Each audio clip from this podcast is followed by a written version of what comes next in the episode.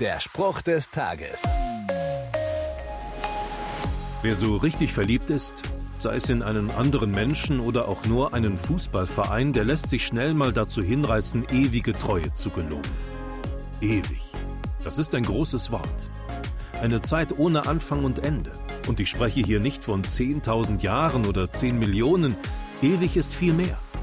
In der Bibel finden wir ein Gebet, das Mose verfasst hat. Dort schreibt er, Ehe die Berge geboren wurden, ehe du die Erde mit ihren Lebensräumen hervorbrachtest, da warst du Gott schon da.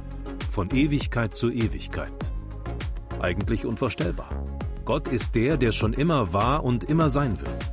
Und wer an ihn glaubt, der klingt sich gewissermaßen ein in diese Ewigkeit.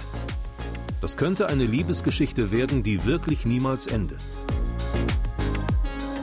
Der Spruch des Tages steht in der Bibel. Bibellesen auf bibleserver.com.